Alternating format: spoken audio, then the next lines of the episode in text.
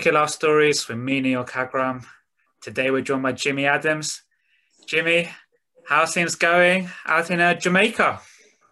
Uh, it's a bit wet at the minute, um, to be honest. Uh, we've, we've, we're experiencing the, the, the effects of a, of a tropical storm that is passing near to us. So we've, we've, we've, we've been having a bit of dodgy weather for the last week, but it's, it's warm, if nothing else um, at the minute. So yeah, it can't complain. We, we, we do need the rain to be honest. Um, so yeah, it's, it's, it's all good. So let's take it all the way back for yourself. Was cricket always your number one sport?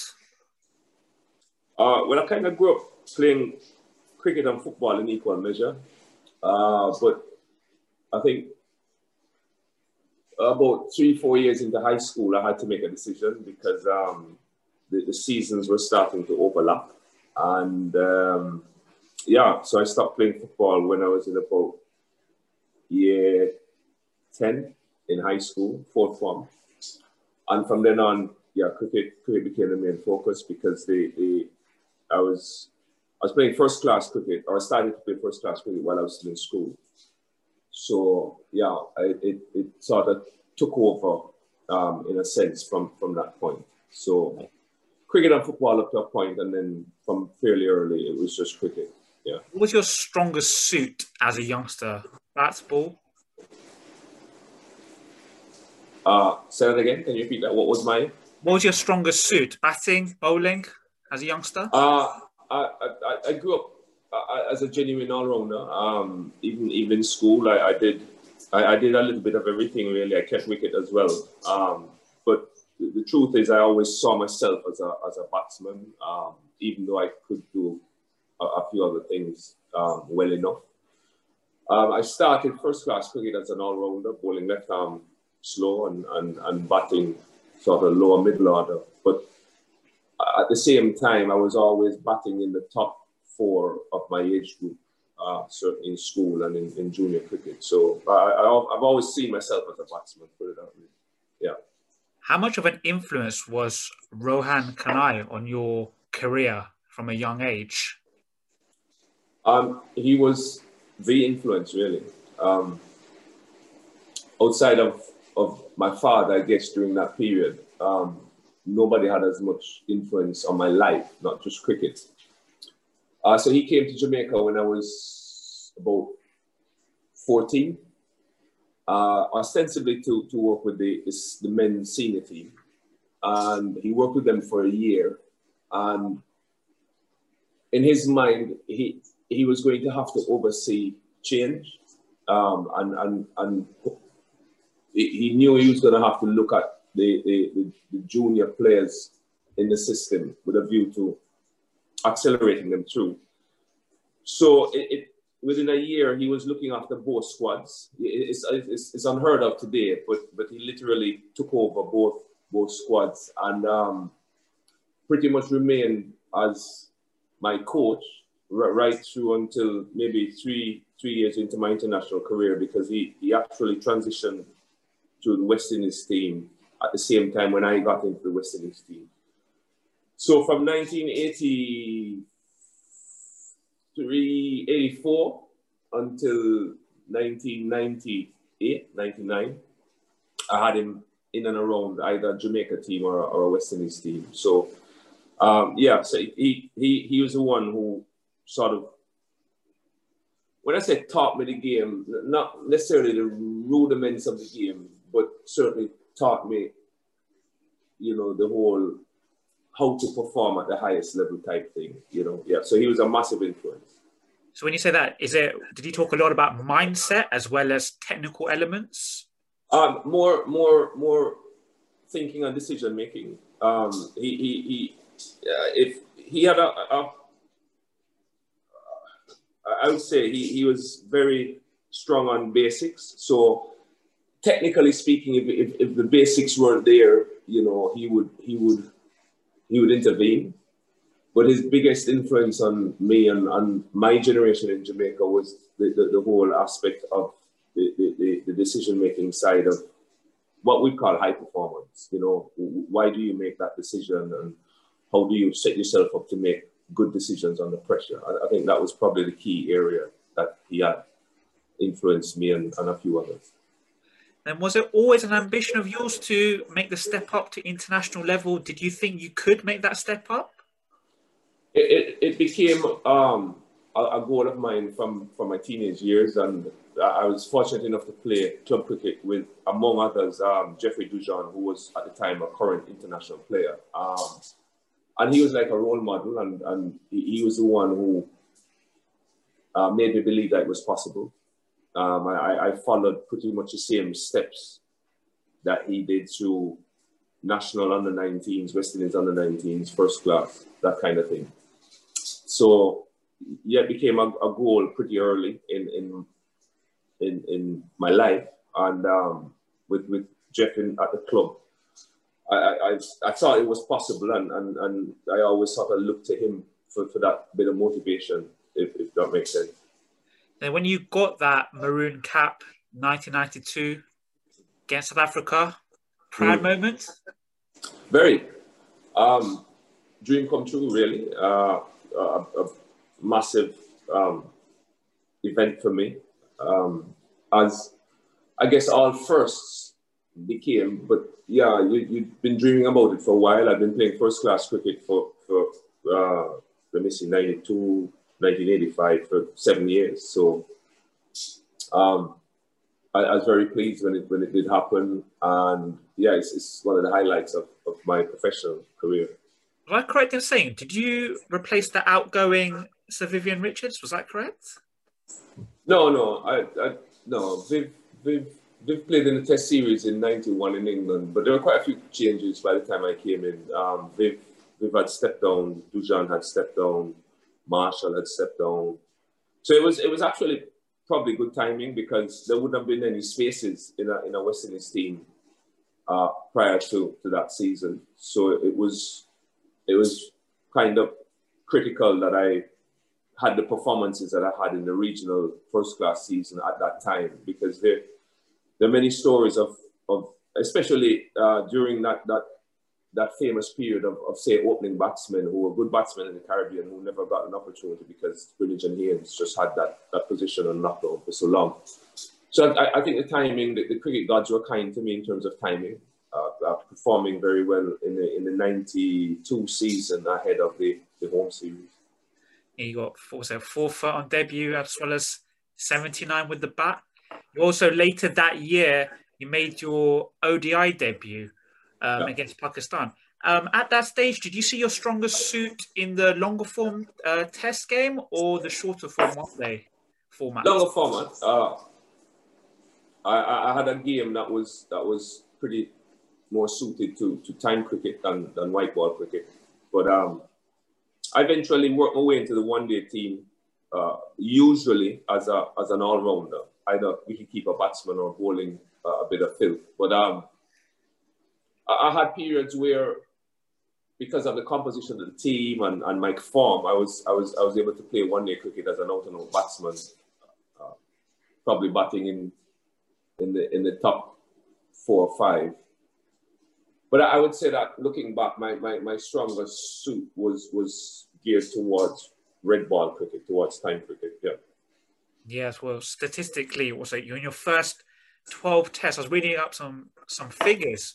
Over a thousand runs, you're averaging yeah. close to 80, 87. You know, Brad, was not Brad, bad stuff. Bradmanesque. Brad Burnesque. Um, what what clicked for you um, at that early stage in your Test career? What what what do you think contributed to that that phenomenal run of form? Uh, I don't know if there's any one thing, to be honest. Uh, I, I know that I was I was well prepared for international cricket by the time I got there. I had had a good grounding in, in, in first class cricket in the Caribbean. Played a bit of cricket in England, which tightened my game a little bit. And I was I was I was very hungry. I'd waited a long time and I didn't need anything to motivate me to just keep batting I got the opportunity. And, and even I think the first eight or 10 test matches that I played, I was only playing when Carl Hooper was injured. So I was still, you know, I was, I was, whenever I got the opportunity, I, I usually made a score, but it didn't, it wasn't good enough to keep me in the team. And there was upward pressure because you had, you had people at home scoring a lot of runs, so you couldn't afford to to slip. You know, you had Roland Holder, you had Chanderpaul, Keith Arthurton, you know, a lot of batsmen who were capable and, and good players who were looking for an opportunity as well. So the, if you got in, there was there was never any lack of reason or motivation to stay in because you had to really make use of the opportunity. So I think it's a combination of a few things. Did you uh, did that ever knock your confidence? Because you were still racking, you're racking up some big runs, and you're still in and out of the the side. Uh, did it affect it, you? It, not, not, not so much confidence. It, it was frustrating. Uh, I don't think it affected my confidence negatively. In fact, the opposite is true. It made me feel as if it, it, it proved I felt I was good enough to play, not because of a feeling I was scoring runs when I got the opportunity. Uh, but it, it, it, it, was a very frustrating period. But it, it, it was just the way it is. They had a very sort of hierarchical approach to to selection at the time, and, and these guys were senior players, and they weren't going to break that hierarchy. You, you had to serve your time, and that was just the way it was. But it was it was frustrating. And then in 1995, in a tour match uh, playing in England, you got mm. struck. Mm. Um, I think was it you? Was it broke broke your cheekbone? Yeah, yeah. Did that um, affect you in any way in terms of the batting style that you uh, from then on later in your career? I don't think I don't think the actual injury or getting injured did. I think what led up to it, which was more mental fatigue, had, had a had a lasting impact from that point on. I don't think mentally I was ever the same again. Uh, the, the, the, sad thing was that in, in those days, I mean, now it's well chronicled the, the sort of stress related issues that you can get in and around sport um, and cricket in particular. But we didn't have that information then. And it, that, that became a very frustrating part of my career because I knew something wasn't right, you didn't know what it was. And you kept trying to search for that, that place that I had been in in the first sort of three and a half years of my career. And it, it wasn't until long after I retired when people became versed in the sort of mental issues that can affect uh, high performance uh, athletes that I became aware of possibly what could have happened at the time, um, which it, it, sort of helped me a little bit deal with it in, in hindsight because up to that point, I still there was still a frustration of, of not knowing what had happened. Uh, that provided a little bit of clarity and, and helped me to understand sort of what I had gone through at the time and, and certainly sort of in a, in a, in a, in a retroactive sense helped me to, to, to deal with it. But um, yeah, it was, it, was, it was an intensely frustrating period, um, sort of between 96 and when I stopped playing in 2001. But, you know, I, look back on it now and, and you, you take the lessons that, that can be learned. And it was still, you know, I was still living the dream. I still wanted to play international cricket, and, and I, I think I did pretty well with what we know now about some of these issues. I think I did fairly well to hang in for as long as I did, given what, what was happening. But it's part and parcel um, of, of life, I guess, and I have no regrets at all. Uh, but that, that period, uh, 95, the, the, whole year, 95 was a, was a pretty pivotal one in that respect for, for me and, and my sort of relationship with the game. Did you um, ever contemplate retiring earlier, given um, the thoughts that you were having or as you said, you still just because there wasn't much said about the subject, you didn't really understand what was happening. No, the only, the only, the only. Uh, no, not really. I mean, there were there were tours that we went on at the time that weren't particularly happy tours for political reasons. Um, but as you got older, you realize that life was never smooth sailing, and and you know a lot of things in life that you look at from beneath have a different look and a different context when you actually get into the middle of it. And after a while, you realize that, you know, anything to do with people was always going to carry a little bit of political foolishness and, and you learn to deal with it. Everybody learns to deal with it in their own way. So not really. Uh, I was still, you had frustrating days and frustrating periods, but the truth is, if, if I was asked a question, where would I rather be? I'd always say I'd rather be playing international cricket because that was ultimately that was the dream that I was living through. And then you got made the, the international skipper as well in was it 2000? Was that an, again an ambition of yours? How did not that really. come about? No, not really. I, I, never I never had an ambition to lead uh, any team really. I, I really loved playing. There's no two ways about it. I, I loved playing sports, never mind cricket. I mean, I, I love playing football. Uh, still do to this day. Can't, but still love it. um, but no, le- leadership was never something that I'd, I'd, I'd, I'd, I'd, held leadership roles in the game before. But it, it, it always ran a long way second to actually playing. Um, but it, it, that's the way it worked out. Uh, Brian stepped away from the game for a year or, or for a period, sorry. And, um, you know, the opportunity came and, and yeah, I, I, it, was, it was challenging and tough, but I really enjoyed it. Really, really enjoyed it because you end up, you end up learning a, a lot about yourself when, when you carry that kind of responsibility. Uh, and this is a lot of this is in hindsight. You've got no older, you've got a chance to reflect as an older person but even at the time, I mean, it was a it was a fantastic honor to be asked to, to, to lead a regional team, and and I, I still feel proud of, of having been asked to do that. And uh, it, it, carried its challenges, but it was a, a hell of a, a learning process, and and it, it really helped my growth in my own self awareness as a, as a, as a person, and, and I'm thankful for the opportunity Yeah, then maybe some tips that you can maybe give for young cricketers. Um, a lot is said in the media about you know when you're skipper, you find it hard to. Some people find it hard to compartmentalize the actual captaining aside and everything yeah. that entails, alongside the actual um, suit that you're in the side for, whether whether that be batting, bowling, or the all rounder. Any yeah. tips you give for young cricketers who are perhaps feeling the same strains that the media people are saying? Well, I think from my own experience, which is a pretty limited lens, but I, I think there are two things that stand out for me. Find a way to enjoy what you're doing. Make, make sure you're doing it for the right reasons. And, and, and key or head of the list, top of the list should be that you're having fun, you're enjoying it. Doesn't matter. You, you ask any of the top performers across most sports, if not all sports, what is driving them. And, and if they're being honest and you peel away some of the, the, the, the, the outer layers, they enjoy doing what they do.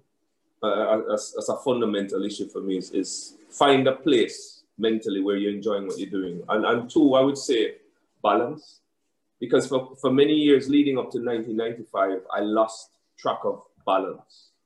So we're in an era where we self-regulated and, and self-managed. I, I, I, the balance was wrong, and it eventually caught up with me uh, at a certain point. So I, I, would say to young players who might not even understand what you're saying when you say it, it might have to be explained to them. In some cases, it might have to be enforced. As a head coach, I've had times when I've forced players to come away from the game, knowing that they needed a break. They couldn't see it, but as a coach who had been through certain things and, and there was the, the information out there, you could pick certain signs. So I would say enjoy what you're doing and, and just keep keep balance, you know, keep playing football or hockey or, or squash if that is what you, you, you have fun doing and, and but but have fun, that you really enjoy what you're doing. And then in your t- in your team, in your career, you played with some of the greats, Lara, mm. Ambrose, Walsh. What made mm. them so special? on the field? Uh,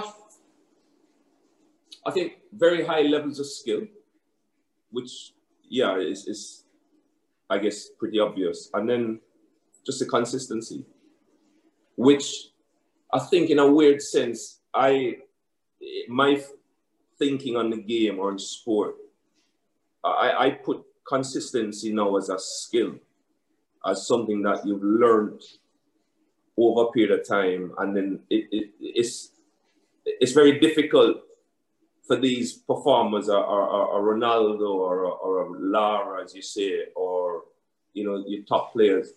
You can't separate one from the other. So, so consistency, although it is learned, it, it then becomes part of your sort of skill package.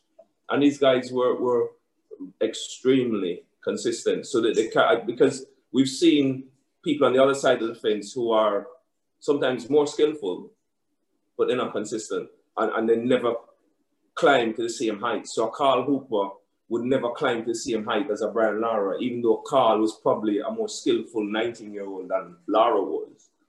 But Lara tapped into, however he did it, but he tapped into that consistency uh, factor.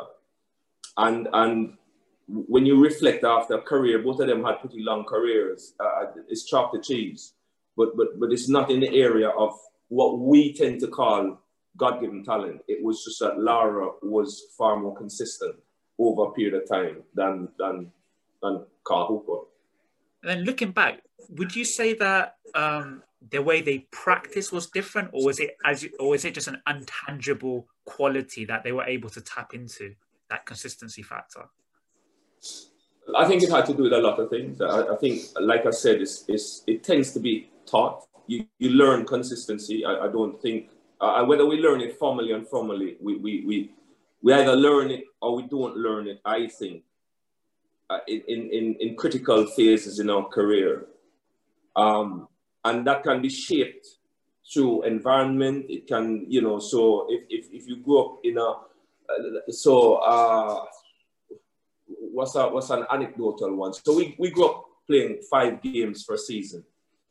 So we tended to have a different mindset from an English youngster who grew up with 18 or 20 first class county games. You're always going to have another opportunity, another opportunity. We, we only had, you know, 10 innings minus two declarations, minus one for weather. You, you're lucky if you had eight innings in a season, your season would be over. So you, you, you, without thinking about it or without knowing it, we were fashioned in that era of really making use of opportunities because there weren't many. So that is something that we learned, but we learned it through the environment. If you get what I'm saying. So, so if you're talking about how how how people become consistent, it, it can be that you know you have a coach who gives you a rollicking if you if you're not, or it could be that you grew up in a very competitive club environment as a kid, and you and you know you get dropped two or three times and it hurts you, and you, you vow never to get dropped again, and that just clicks in. And however it happens, whether formally through a coaching structure and a selection structure or informally, you learn consistency. And, and consistency becomes the dominant factor for the for, for every achiever and, and, more so for the high achievers. So you look at a Virat Kohli these days or Steve Smith. Um, I, am not sure if Steve Smith's technique is, is better than, I don't know, uh, uh, let's say a Joe Root know, Joe Root's a bad example. Somebody who's like a level down. Um, I don't know. If, uh, Jonny Bairstow, then, say for instance. But because I'm sure the, the, the, the, the technical people could pick apart both techniques, you know, in this age of, of technology where you're super slow mo everything. But the fact of the matter is that Steve Smith is on a different plane. Why? Because he's more consistent. So I guess one in every how many innings, Steve gives you a, a, a big score Bairstow would be one in more innings. Um, and th- there are contributing factors, I think, to consistency, like I alluded to before. But the fact of the matter is that both of them have would have technical chinks in their armor, but one rides above that and, and is averaging 16 test cricket, and the other one is averaging 40 something. Yeah. No, no, makes sense. And then the end of your career, to move into coaching. Yeah. How did that come about? Was it always an ambition of yours to go? Um, not, not, not really. I, I sort of left the game um, when, I, when, I, when I walked away from professional cricket in the mid 2000s. I was just curious on, on life, really. I, I, I, was looking forward to life after cricket. I'd worked for many years before I came into the game, and so there was no fear of life after cricket but I, I, had no plans as to what I want to do. But I, I, saw this this world in front of me, and and I was curious about a lot of things. So I did I did a bit of coaching. I, I, I did media for a few years, um, and both of them sort of occupied my early post playing period. And as, as time went on, I, I, was I was being drawn more and more towards the, the sort of player development side of things. Um, I, I, I, kept I remember I remember doing media, doing commentary for a few years, and, and I, I get frustrated watching things happen on the cricket field. I just I keep asking myself, why is that player making that decision? What why how how and it used to frustrate me. And it's just like I, I without probably formally recognizing it, I, I, I just, whenever the opportunity came to maybe play a role in getting players to hopefully make better decisions, I, I ended up started doing more in the, in the player development side and, and I, I've gradually moved away from media. So by the time we got to, I don't know, 2008, 2009, uh, a position opened up here in Jamaica to, to for the role of, of technical director for, for, for our cricket program. It's pretty similar to the director of cricket role that they have in, in, in, the, in the county system now. And then from there, I, I got the opportunity to, to, to work at Kent for about five years as head coach. And then oh, yeah, how was that experience coming over to England? I, it, it was a it was a it was a massive learning learning curve for me, and and it, it, has really helped prepare me for the role that I'm in now. Uh, in the sense that a lot of the decisions uh, are, are around best practice and, and doing, making sure that good decisions are made in, in, in the, the, the sort of player development realm. And the, the, the, the stint in Jamaica and, and, and followed by England has, has has really helped me from a, uh, I guess, a confidence and a, and a, communications point of view. In that, it's it's weird if if if you live something, even if you're a poor communicator, people people kind of sense that you know if, if you're making a recommendation, it's it's not you're not talking from theory. You you've sort of been there, kind of thing. And, and I guess it's the same the, the, the, closest analogy is, is usually when you have people who are cancer sufferers, they tend to respond better to other people who have been through it. I, I don't know why, but it's just, I, I guess, a, a, sort of invisible empathy that, that develops knowing that you've been where I am and, and you know, you're making a recommendation based on actual experiential ev- evidence, I guess, as opposed to just reading a book sort of thing. So the two roles have, have, have been pretty critical to, to me being able to to confidently make recommendations in certain areas and, and hopefully people uh, build on that confidence. So Kent was Kent was, was massive where that was concerned to, to, to be in a, a first world cricket system for five years. Uh, hopefully contributing, but certainly learning from the experience. So yeah, it was it was it, it was a win-win all around. I think certainly helped me in my development to the point where I am now. What do you make of the structure of the English county game? Do you think there's actually too much cricket being played?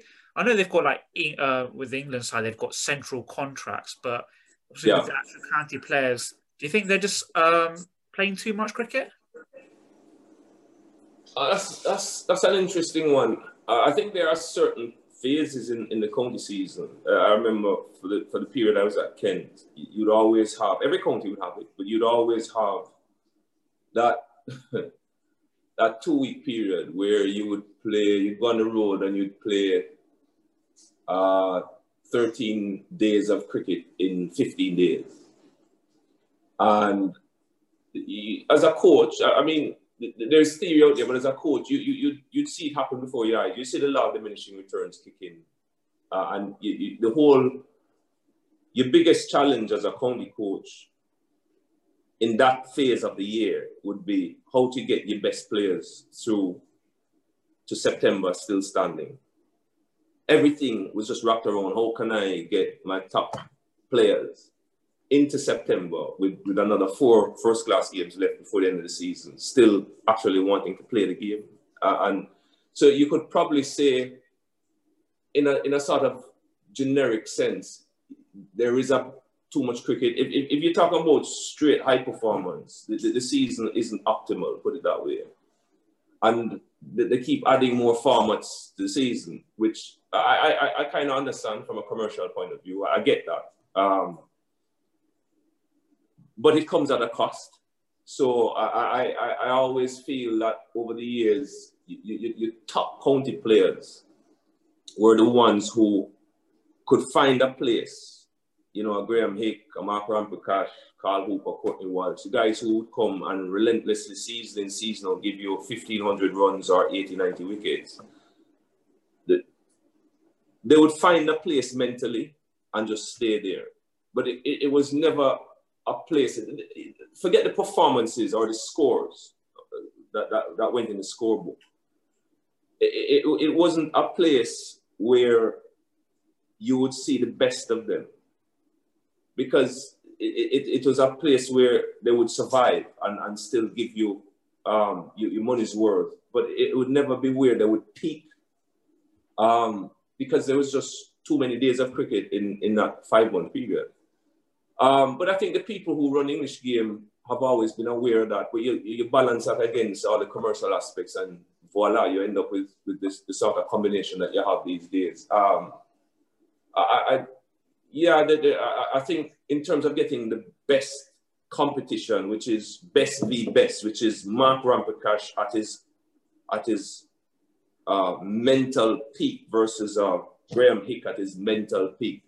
I, I don't think you'd have ever seen that at county cricket, um, or maybe not. But by the time you get to May and halfway through June, that's that's gone, you know. But those fellows were good enough where they could stay in a certain place mentally and still turn it, you know. But my question is, what would the standard of cricket have been if going back even before my time? If if, if you'd had these guys really physically and mentally sharp, hundred percent sharp, would, would it have made county cricket maybe a little bit the standard a little bit higher. Who knows? But yeah, it, it's we never find out. But it's an interesting theory.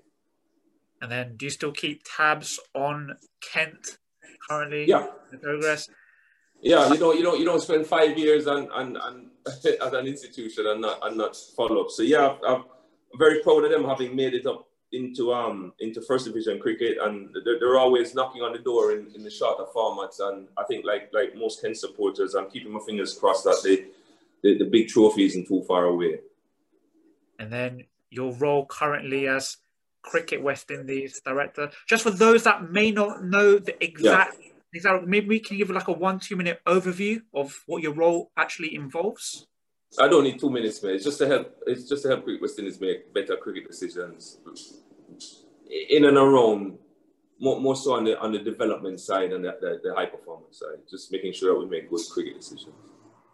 And then where do you see the game uh, moving forward in West Indies? Um, obviously, with the, you're the, one of the strongest T20 sides in world cricket. You think that um, would it be fair to say a bit more consistency uh, needs to come in the Test game? We, we, need to become more consistent across across all formats. We're going through a, a phase now where a lot of our T20 stars are, are getting to the end of their careers. So we, we're gonna it won't be long before we have a, a new generation of, of T20 players. And the same questions are going to be asked. Uh, can we be as consistent as maybe the former generation were when they were winning trophies and, and world titles? But certainly Test cricket and 50 over cricket, we, know we're near consistent enough, and which is reflected in the rankings. And, and that's that's a big uh, that's a big a target or objective for us is is to get the team to become more consistent where results are concerned. And that is is really our, our certainly my my number one focus. Um, looking at it through coming at it from different angles one is obviously player development but then that involves quite a few things. But ultimately, the, the ultimate target and objective is, is developing a, a, an international team, men's and women's, that are more consistent than we are now. In terms of like fan engagement uh, back yeah. in the West Indies, do you think there's still love for the game? Oh, massively, massively, massively, massively. Um, just to put something to bed, you know, technology has brought more information into my living room. So yeah, I watch American sports, as do most of my friends in Jamaica. Uh, so yeah, but it hasn't taken away from the passion around the, the, the top two, the top three, which which are, are football, cricket, and, and, athletics. Certainly in Jamaica, anyway. But but going more Caribbean wide, the, the passion for cricket is still there. Um, what they're crying out for is is is just a, a team that they they they can identify with through good performances, consistent performances, and that also helps to helps to motivate us. But but I have no no shortage of Caribbean people who have a deep deep love and and and, and, and abiding passion for cricket really, uh, and it's still there. It, it actually adds fuel to everything that I do. The fact that you, you you know when you speak to people, not just my generation, because it's one of the good things about T20 cricket. It, it's really sold the game to a younger demographic that, that might not have run willingly into test cricket, for instance. And, and I, am grateful for it because I, I'm not really concerned what develops your love for the game. Just, just develop a love for the game. And, and it's still there, and, and it's there across the different, the different generations. Um, what the younger generation or how they approach the game and the platforms that they use to approach the game might be different from the ones that I use or my father might have used, but there's still a, a passion for the game there for sure. So, Jimmy, perfect, fascinating interview. Really appreciate your time. No problem. Yeah. All the best for the months ahead. All the best to you too, and, and I hope you come out of lockdown very soon. And, and please stay safe and be careful. Yep, stay safe. Also, Neil Kagram, Cricket Love Stories, Jimmy Adams. Thank you.